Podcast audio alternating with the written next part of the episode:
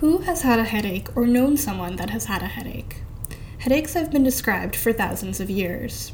There are descriptions of specific types of headaches, like migraines, dating back to poems from 3000 BC.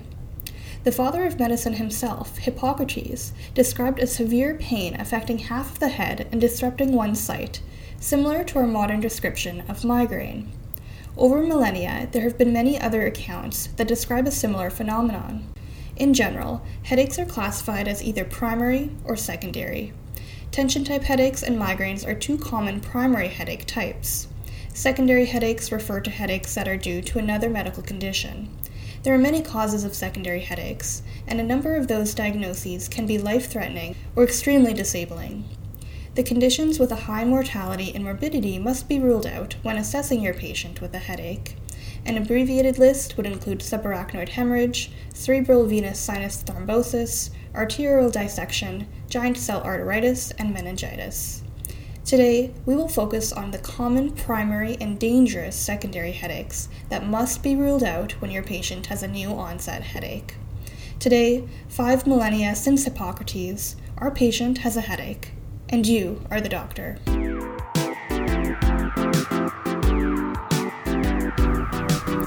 Welcome to the Intern at Work, a podcast written by medical residents meant to serve you better on the wards and on call. Today's episode is titled Pain in the Brain An Approach to Headache. Time for a minute physiology. The final pathway causing headaches is activation of pain receptors in structures that are in and around the face, neck, sinuses, teeth, skulls, or meninges. It is important to remember that the brain parenchyma itself does not have any pain fibers.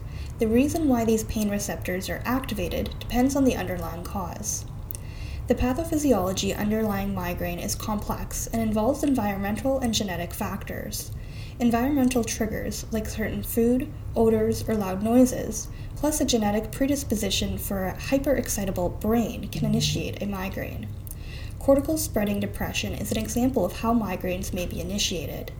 First, there is a sudden burst of neuronal activity that propagates through the cortex, causing a release of cations that affect the blood brain barrier and stimulate meningeal nociceptors. Trigeminal neurons that release vasodilatory factors, like calcitonin gene related peptide, CGRP, causing inflammation and pain. This can occur in the occipital lobe, causing classic visual aura, but can also occur in clinically silent areas as well. The cause of tension type headache is likely multifactorial, with environmental factors playing a significant role. Typical precipitants include stress and poor sleep. There is activation of myofascial trigger points that stimulate nociceptors and therefore cause pain. If this occurs for long enough, it can result in central sensitization and lead to chronic tension headache. These myofascial trigger points manifest as pericranial muscle tenderness. Now, we will shift to the secondary causes of headache. The pathophysiology follows similar principles outlined above, whereby nociceptors in structures in and around the head and neck are activated, causing the precipitation of pain. Subarachnoid hemorrhages present classically with a thunderclap headache, often with neck stiffness and the absence of fever. However, a large proportion may present with an initial sentinel headache that is transient and mild. The blood irritates meningeal nociceptors, causing headache, and may produce signs of meningismus. In cerebral venous sinus thrombosis, headache is the most common symptom, but can present quite variably. If there is obstruction of the ventricular system, a patient may present with a headache syndrome consistent with increased intracranial pressure, with nausea, vomiting, papilledema, and worsened headache when lying down. The classic patient would be a young female smoker on an oral contraceptive with a severe postural headache worsening over days. Arterial dissections typically present with neck and head pain. This is due to the dissection flap activating nociceptor fibers surrounding the artery. Patients may also present with symptoms of stroke or TIA, Horner syndrome, and cranial neuropathies. Giant cell arteritis is a vasculitis causing inflammation and irritation of the temporal arteries, which, if untreated, may lead to vision loss. There may be significant scalp tenderness. Overall, headaches associated with GCA can be nonspecific, and the diagnosis should be considered in any new headache in an older adult. Finally, any cause of meningitis will cause inflammation of the meninges and irritation of pain fibers, causing headache. The differential diagnosis for headache is quite broad, and a number of these diagnoses can be life threatening.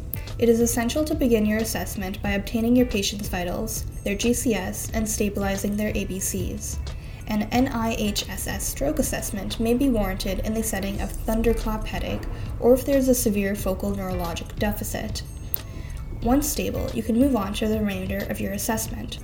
The initial objective in assessing a patient with headache is to determine whether or not they have a primary or secondary headache disorder.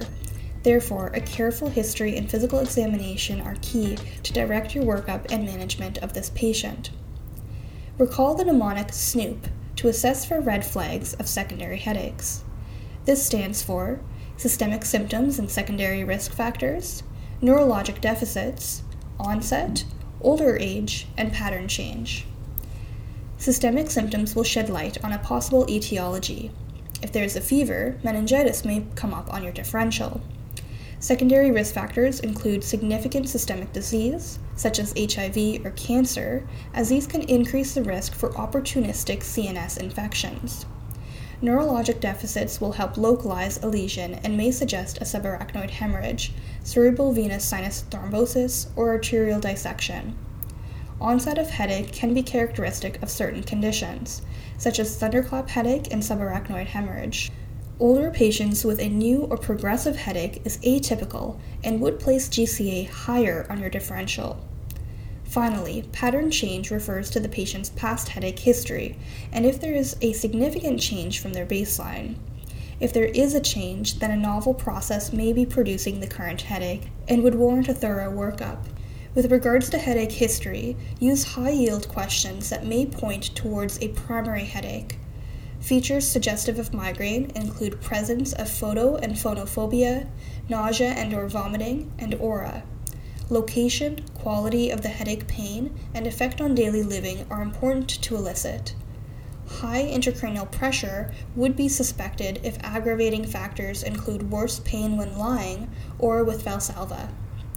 Past medical history and family history are also relevant, as comorbidities like hypertension are a risk factor for subarachnoid hemorrhage, while migraines can run in families. Usage patterns of medications to treat headaches are important to ask about to rule out a medication overuse headache. There are also medications and recreational drugs that may cause secondary headache. Triptans, SSRIs, or cocaine, for example, can all cause vasospasms and trigger a headache. On physical exam, vital signs are the most important step, paying close attention to your patient's blood pressure and level of consciousness. From there, a neurologic exam is important to assess for focal neurological deficits. This should include a fundoscopic exam to assess for blurring of optic disc margins, which suggests increased intracranial pressure. It is also critical to assess for any signs of meningismus via jolt accentuation or Kernig and Brudzinski signs. It is also worthwhile to perform a head and neck exam, assess the scalp and sinuses for any lesions or pain to palpitation, the temporal arteries for any swelling, pain, or pulsations, and the eyes for any injection or lacrimation. We will break down the workup in order of urgency for testing based on certain clinical features. First, if there is a thunderclap headache, your patient will require an emergent non contrast head CT. If there is evidence of a subarachnoid hemorrhage on the scan, you should consult neurosurgery. If there is no evidence of a bleed, a lumbar puncture should be completed, assessing for xanthochromia and or persistently elevated red blood cells in the CSF, which suggests subarachnoid hemorrhage. If the lumbar puncture is non-diagnostic, arterial and venous vessel imaging should be completed. This will characterize any possible aneurysm and identify an arterial dissection or venous sinus thrombosis, which would be on the differential for a thunderclap headache. If there is concern for meningitis, blood cultures should be drawn, dexamethasone and empiric antibiotics should be started as soon as possible, and a lumbar puncture should be performed. It is always prudent to arrange for head imaging, for example with CT, to rule out a large mass lesion or increased ICP prior to performing an LP. Lumbar puncture findings suggestive of bacterial meningitis include a high elevated white cell count that is neutrophil predominant, an elevated protein, and a low glucose. In viral meningitis, the white count is generally lower, there is mildly elevated protein, and the glucose is normal. If there is low suspicion for subarachnoid hemorrhage or meningitis, consider other clinical features. Consider MRI or CT with contrast to assess for intracranial pathology if there is evidence of papilledema, focal neurological deficits, seizures, high blood pressure, nocturnal or morning headaches, or headaches worse with Valsalva. If these clinical features are absent or imaging is negative, but this is a new headache pattern, then consider GCA. An ESR and CRP may be helpful, and a temporal artery biopsy should be considered, but these should not delay steroid treatment. If there is no change to your patient's previous headache history, consider a primary headache. Migraine and tension type headaches are clinical diagnoses that can be diagnosed after ruling out other possible causes. The diagnostic criteria for migraine can be remembered with the 5 4 3 2 1 rule five or more attacks lasting four hours to three days, with two or more features of unilateral locations, pulsating type pain, moderate to severe intensity, or activity aggravated, and at least one of nausea and or vomiting, or photophobia and phonophobia. Diagnostic criteria for tension type headache are at least 10 episodes lasting 30 minutes to 7 days, with the absence of nausea and vomiting, only one of photophobia or phonophobia, and with two or more of bilateral location, pressure or tight quality, mild to moderate intensity, or not activity aggravated. If there are unilateral autonomic features like conjunctival injection or tearing, consider the rare diagnosis of primary trigeminal autonomic cephalalgia. We will start our discussion on treatment strategies for secondary causes of headache first. In subarachnoid hemorrhage, the internist's role is to acutely stabilize the patient. Systolic blood pressure should be maintained at less than 160, which can be achieved with IV antihypertensives like labetalol.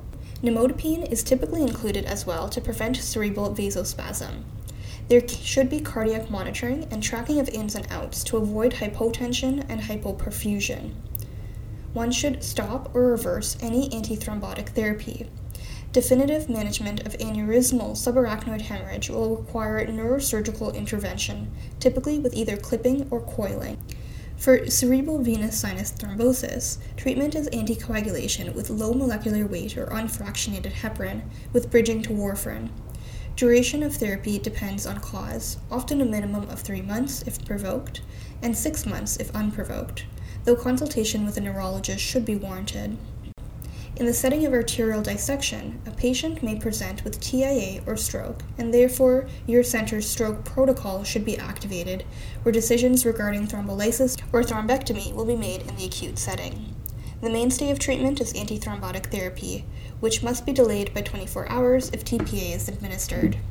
Although anticoagulation with IV heparin has been used in the past, current accepted treatment is usually with dual antiplatelet therapy for 3 to 6 months. For giant cell arteritis, high dose steroids are the mainstay of treatment and should be started as soon as possible. Consider consulting rheumatology as well. As we talked about in our workup, treatment of meningitis requires acting quickly. These patients should be placed on droplet precautions. Dexamethasone is ideally started before antibiotics, and meningitic doses of antibiotics are started rapidly. Antibiotics should not be delayed for lumbar puncture or CT scan. Ceftriaxone and vancomycin should be started to cover for Neisseria meningitidis and Streptococcus pneumoniae. One should consider adding ampicillin to cover for listeria and other gram negative organisms if the patient is over 50, immunocompromised, or uses large amounts of alcohol. Acyclovir is also added early as it is not possible to, to differentiate viral from bacterial meningitis on clinical exam. Therapy can be narrowed later based on the results from blood and CSF cultures. Make sure you take a listen to our previous podcast on meningitis for specifics about treatment and diagnosis. Now, let's talk about primary headache disorders. Migraine treatment can be acute or prophylactic. In the acute setting, treatment should be administered as soon as possible. If mild to moderate, you can treat with acetaminophen or NSAIDs. Metoclopramide can be helpful, especially if there is nausea. If moderate to severe, you can treat with triptans, although they are contraindicated in those with ischemic heart disease or uncontrolled hypertension because of their vasoconstrictive effects. Another acute treatment option is magnesium sulfate, which has the added benefit of being safe in pregnancy. Prophylaxis should be considered if attacks are frequent and requiring a large amount of acute medications. Prophylactic treatment of migraine will not be a top priority on the ward, but one can consider using beta blockers, tricyclic antidepressants, antiepileptics, or calcium channel blockers for outpatient management. Finally, treating tension type headaches is typically quite straightforward, usually only requiring over the counter analgesia. Acetaminophen, ibuprofen, aspirin, or naproxen are all reasonable options to start with. Like migraine, treating earlier may be more beneficial.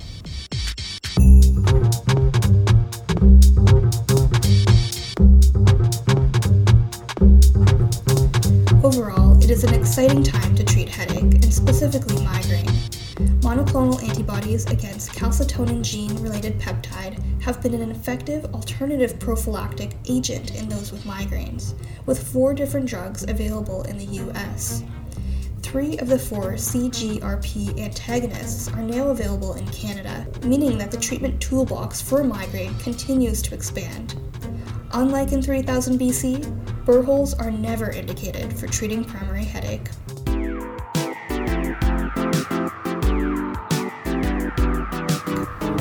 Thank you for listening to today's episode entitled Pain in the Brain An Approach to Headache.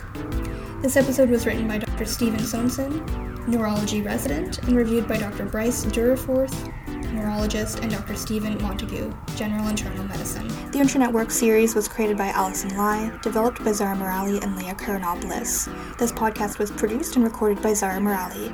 Music production by Laxman Zavantha Mohan. We love reading all your emails with feedback about the series, but please consider also rating and reviewing us on your preferred podcast platform so that we can share our episodes with even more trainees. Thank you for tuning in, and we hope to see you again soon.